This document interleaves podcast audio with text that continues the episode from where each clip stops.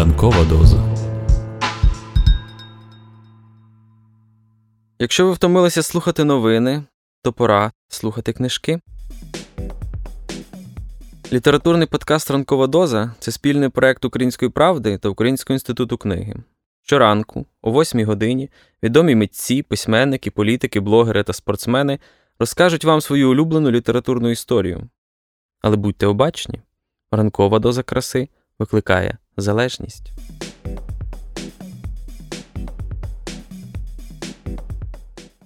Всім привіт! Мене звати Марк Лівін, я журналіст і письменник. І сьогодні я хочу вам порадити книгу Ганьєна Ягіхари Маленьке життя.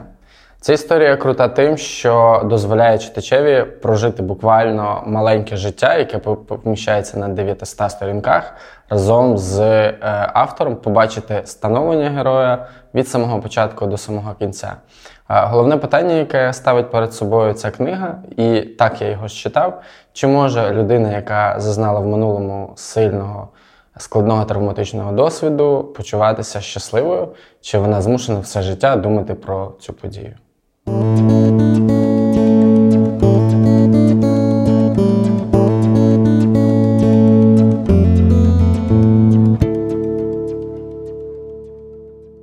Ган'я Анна Маленьке життя.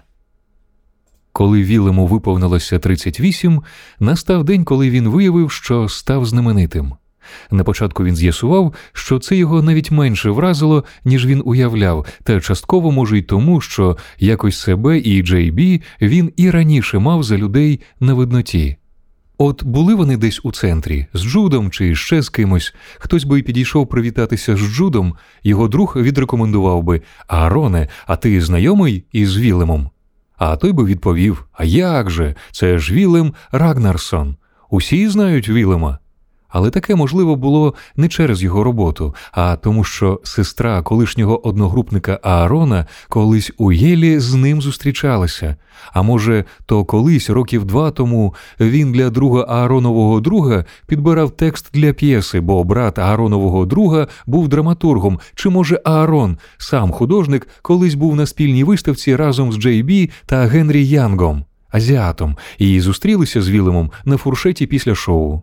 Нью-Йорк, хоч і був зосередженням дорослого життя, все одно лишався ще й ніби продовженням коледжу, де всі колись чули про нього та Джей Бі.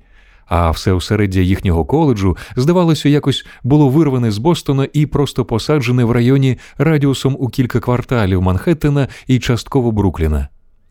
Вони всі четверо й далі спілкувалися з тими самими людьми, що й у коледжі а якщо не з тими самими, то принаймні з тим самим типом людей. А в колі художників, акторів і музикантів він і справді був відомим та завжди таким був. Світ не був аж занадто великим, тут усі всіх знали.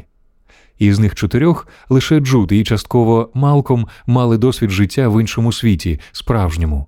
Той світ населений людьми, які займаються справжнім ділом. Вони створюють закони, навчають, лікують людей, вирішують проблеми, вкладають гроші, щось купують, щось продають. А для нього більшою несподіванкою виявилося не те, що він сам знав Аарона, а що Джуд був з ним знайомий.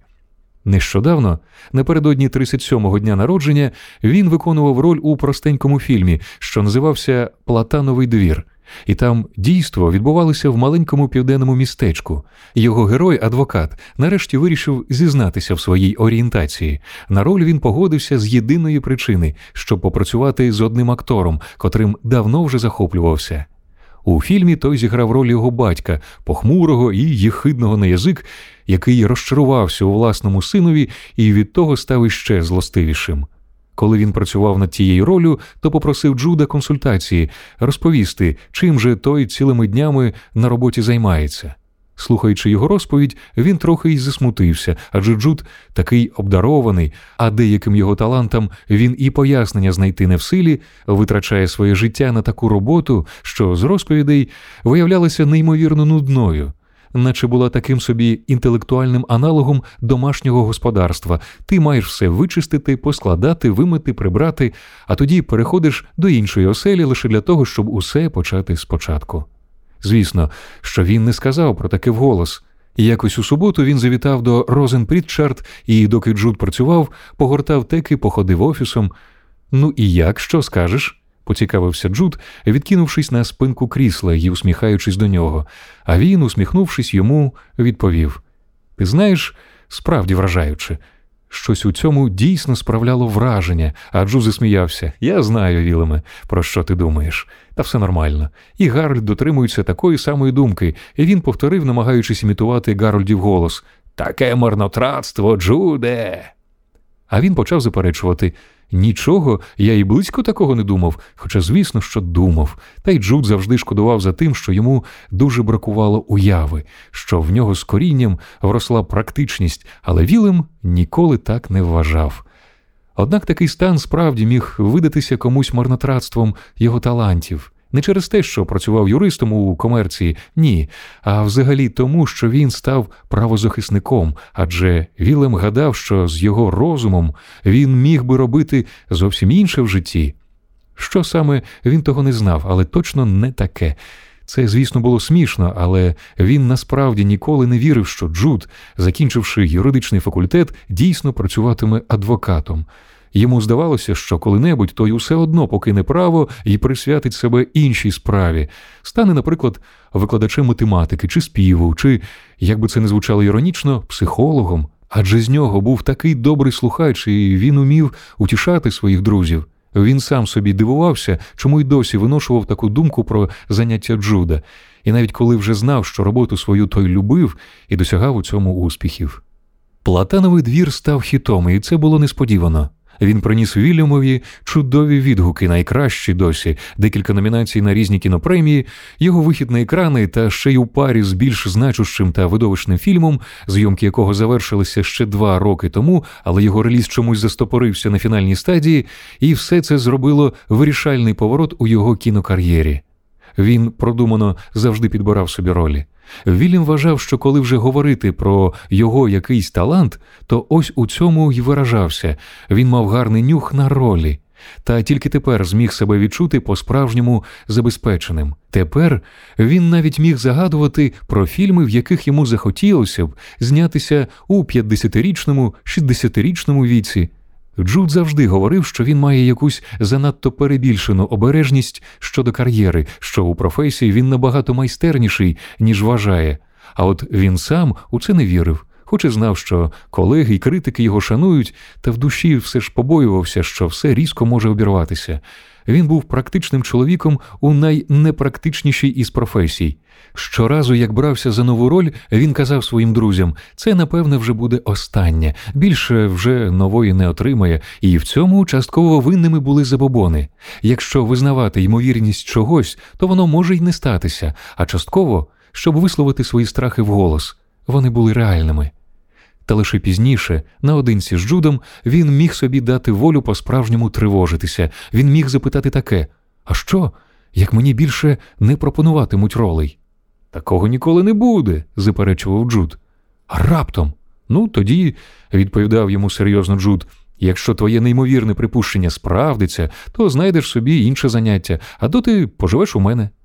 Та звісно, він знав, що й далі буде актором. Він мав у це вірити. Кожен актор у це вірив.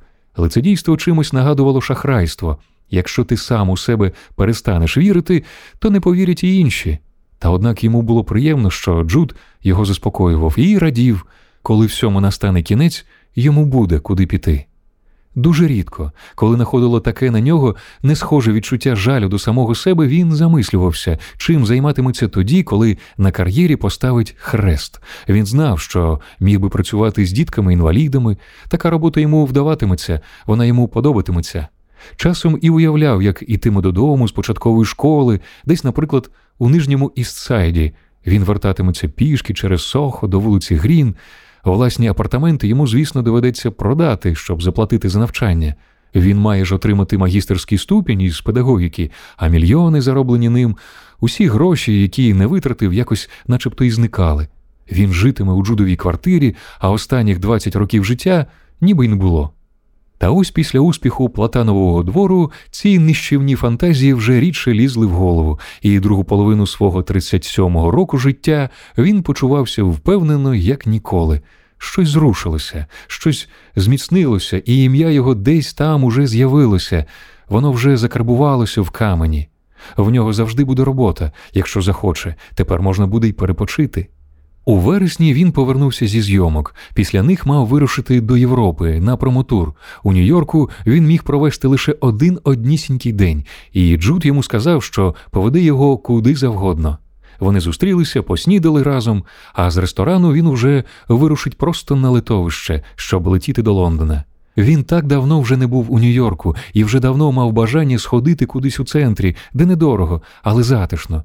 Щось ніби тієї в'єтнамської забігайлівки, куди ходили, як було їм 20 літ. Та натомість обрав французький ресторан, відомий стравами з морепродуктів у Мідтауні, щоб Джудові не довелося йти довго пішки.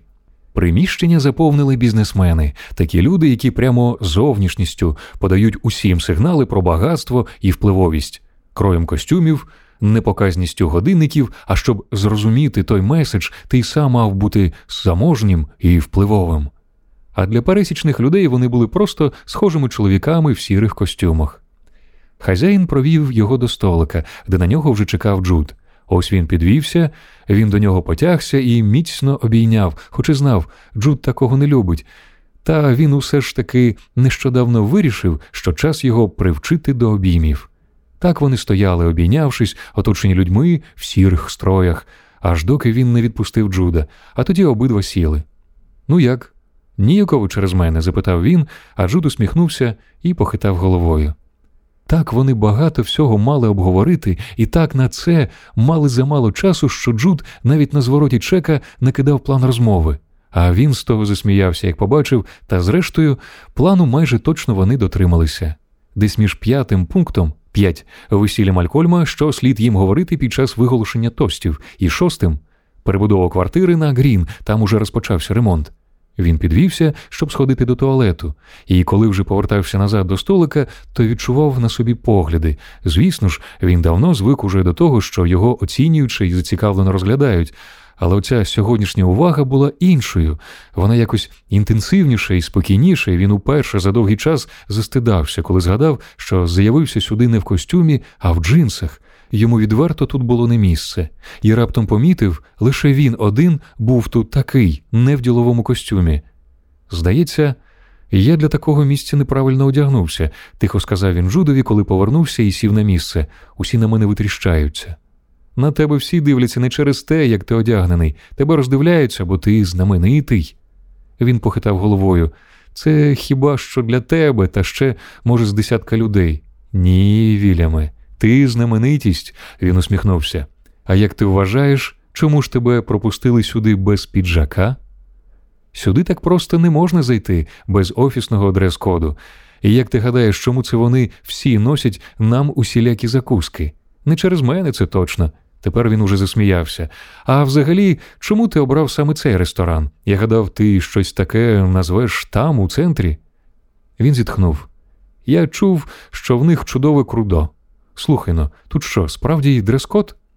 Джуд знову усміхнувся і щойно взявся відповідати, як до них уже підходив один із скромних сірокостюмників, відверто зніяковілий, і вибачився за те, що втручається в їхню розмову. Я лише хотів вам сказати, що мені дуже сподобався Платановий двір, сказав він. Я ваш великий шанувальник. Вільям подякував, а чоловік, старіший за них, десь під 50 йому було, хотів було ще щось додати, але вгледів Джуда, кліпнув і витріщився вже на нього, очевидно, що теж упізнав. Зараз було помітно, як він у себе в голові намагається переосмислити інформацію і переглянути те, що про нього чув. Відкрив було рота та знову закрив і ще раз вибачився і швидко пішов від них. І весь цей час Джуд безхмарно до нього усміхався. Ну ну сказав йому Джуд, коли той відійшов уже далеко. Це був голова судового відділу однієї з найбільших фірм міста. Очевидно ж, він твій фан. Джуд усе усміхався. Тепер ти переконався в тому, що знаменитий. Ну, якщо вважати за критерії знаменитості те, що тебе впізнають 20-річні студентки, випускниці школи дизайну Род-Айленда і підстаркуваті латентні гомосексуалісти, тоді так і вони обидва захихотіли, мов діти, навіть не одразу змогли себе опанувати. Джуд подивився на нього і з ніжністю сказав: Тільки ти здати на таке, щоб з'являтися на обкладинках журналів і не вважати себе знаменитим. Та коли ті журнали з його портретами виходили у світ, то його й не було в звичному житті. Він тоді сам бував на зйомках, а там усі грали ролі, всі поводилися як знамениті люди. Це інше, я не можу тобі пояснити, відповів він Джудові.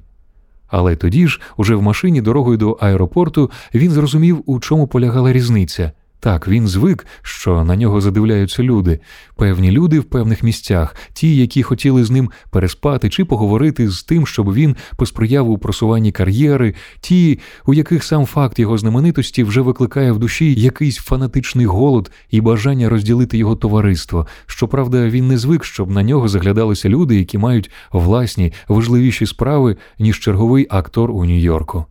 Актори Нью-Йорка вони були тут скрізь, тільки в дні прем'єр на нього дивилися впливові люди. Тоді його знайомили з директорами кіностудій. Вони тисли одне одному руки, вели світські розмови, а він помічав, що вони водночас його вивчають і враховують, як його перевірити, чи він упорається, і те, скільки за нього заплатили, і скільки їм принесе грошей новий фільм, і чи не варто до нього краще придивитися. Але, неначе на зло, з ним усе частіше і частіше траплялося, коли він заходив до кімнати, до ресторану, до якогось іще приміщення і відчував загальну, лише на мить, загальну заминку. Щоправда, іще якось уже навчився свою впізнаваність ховати.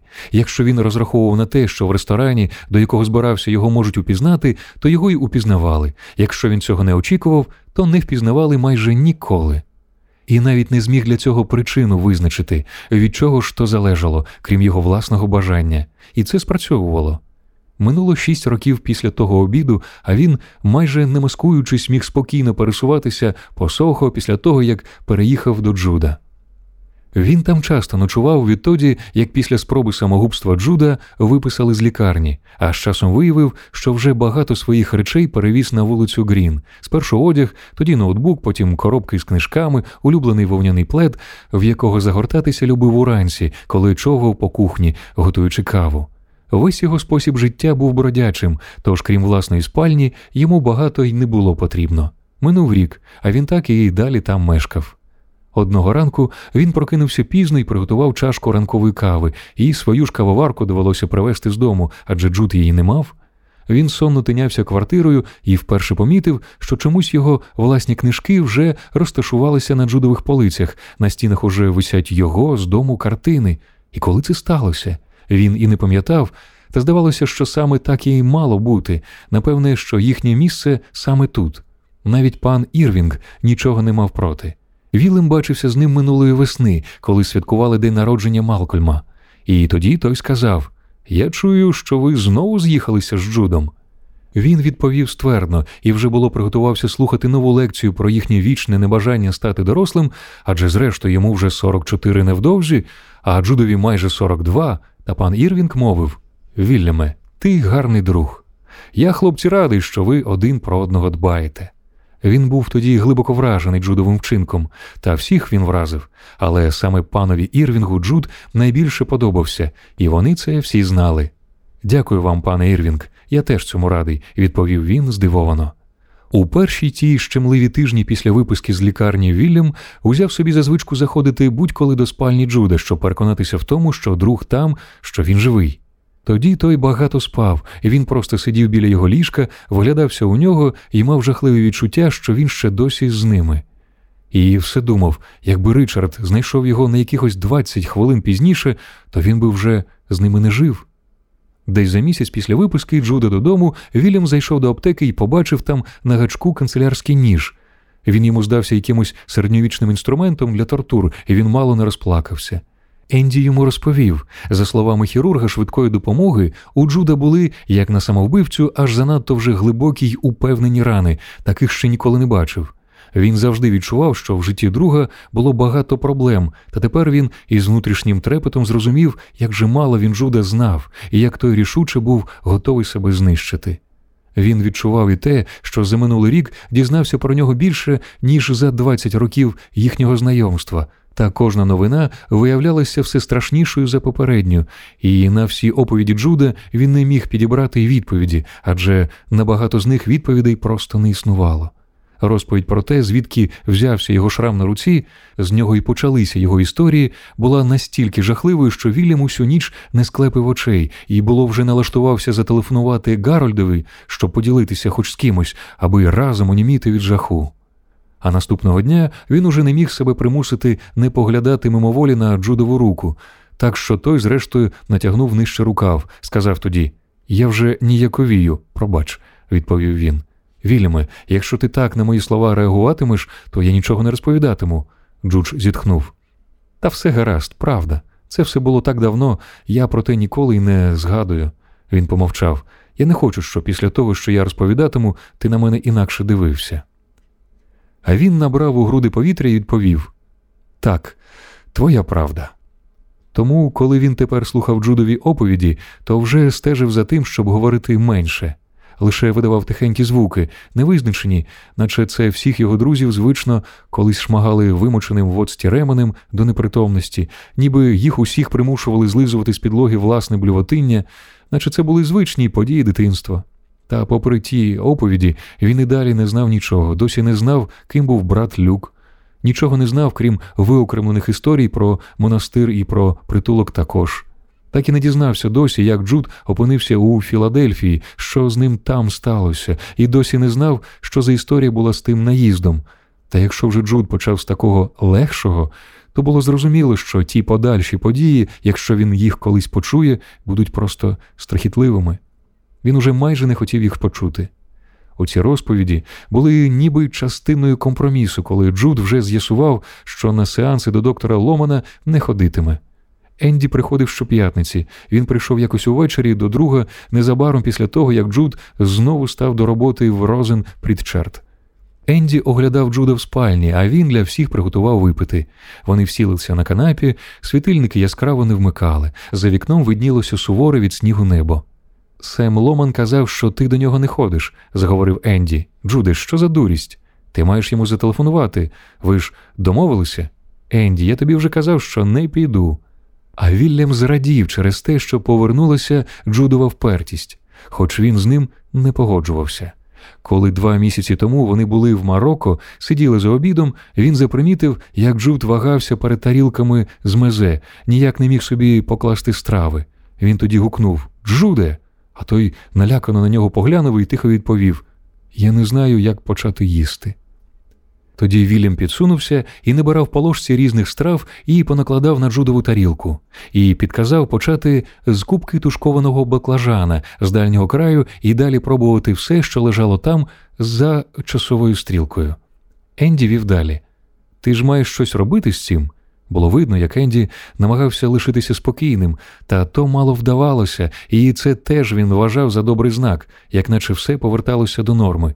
І Вільямон такої самої думки, чи не так, Вільяме? Не може ось так тривати далі. Ти пережив таку страшну травму, ти просто повинен про неї почати з кимось говорити. Гаразд, втомлено відповів Джуд, я розмовлятиму з Вільямом. Вільям не має професійної медичної підготовки, він же актор, сказав Енді.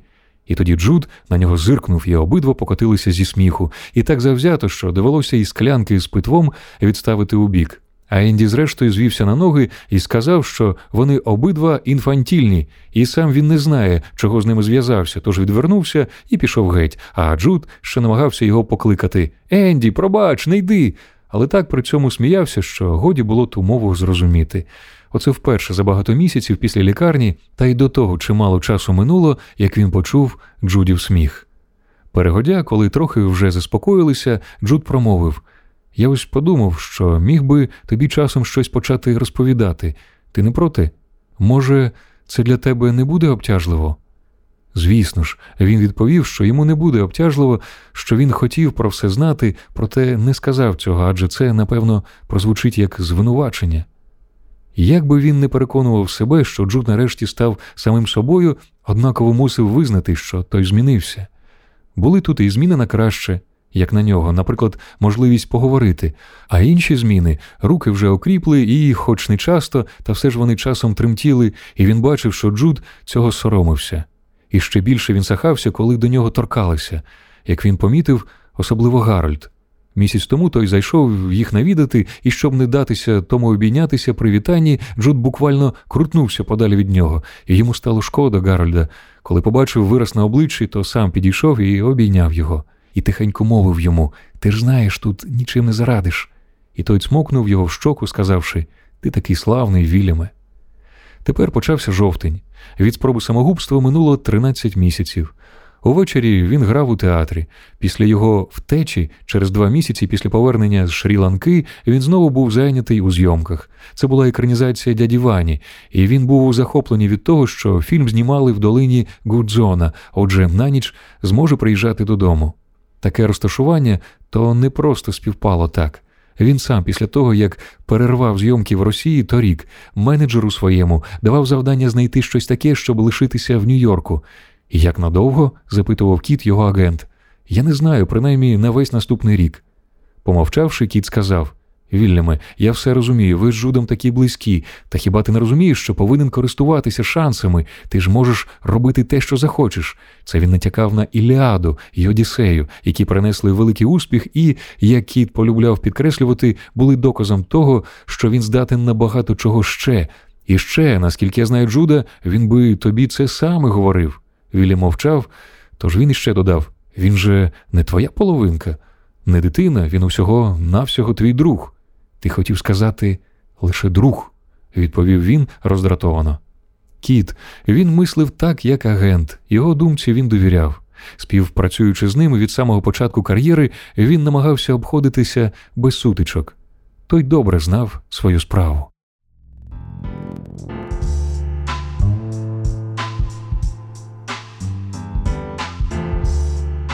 Літературний подкаст Ранкова доза це спільний проект Української правди та Українського інституту книги. Будьте обачні та обережні. Ранкова доза викликає залежність від краси.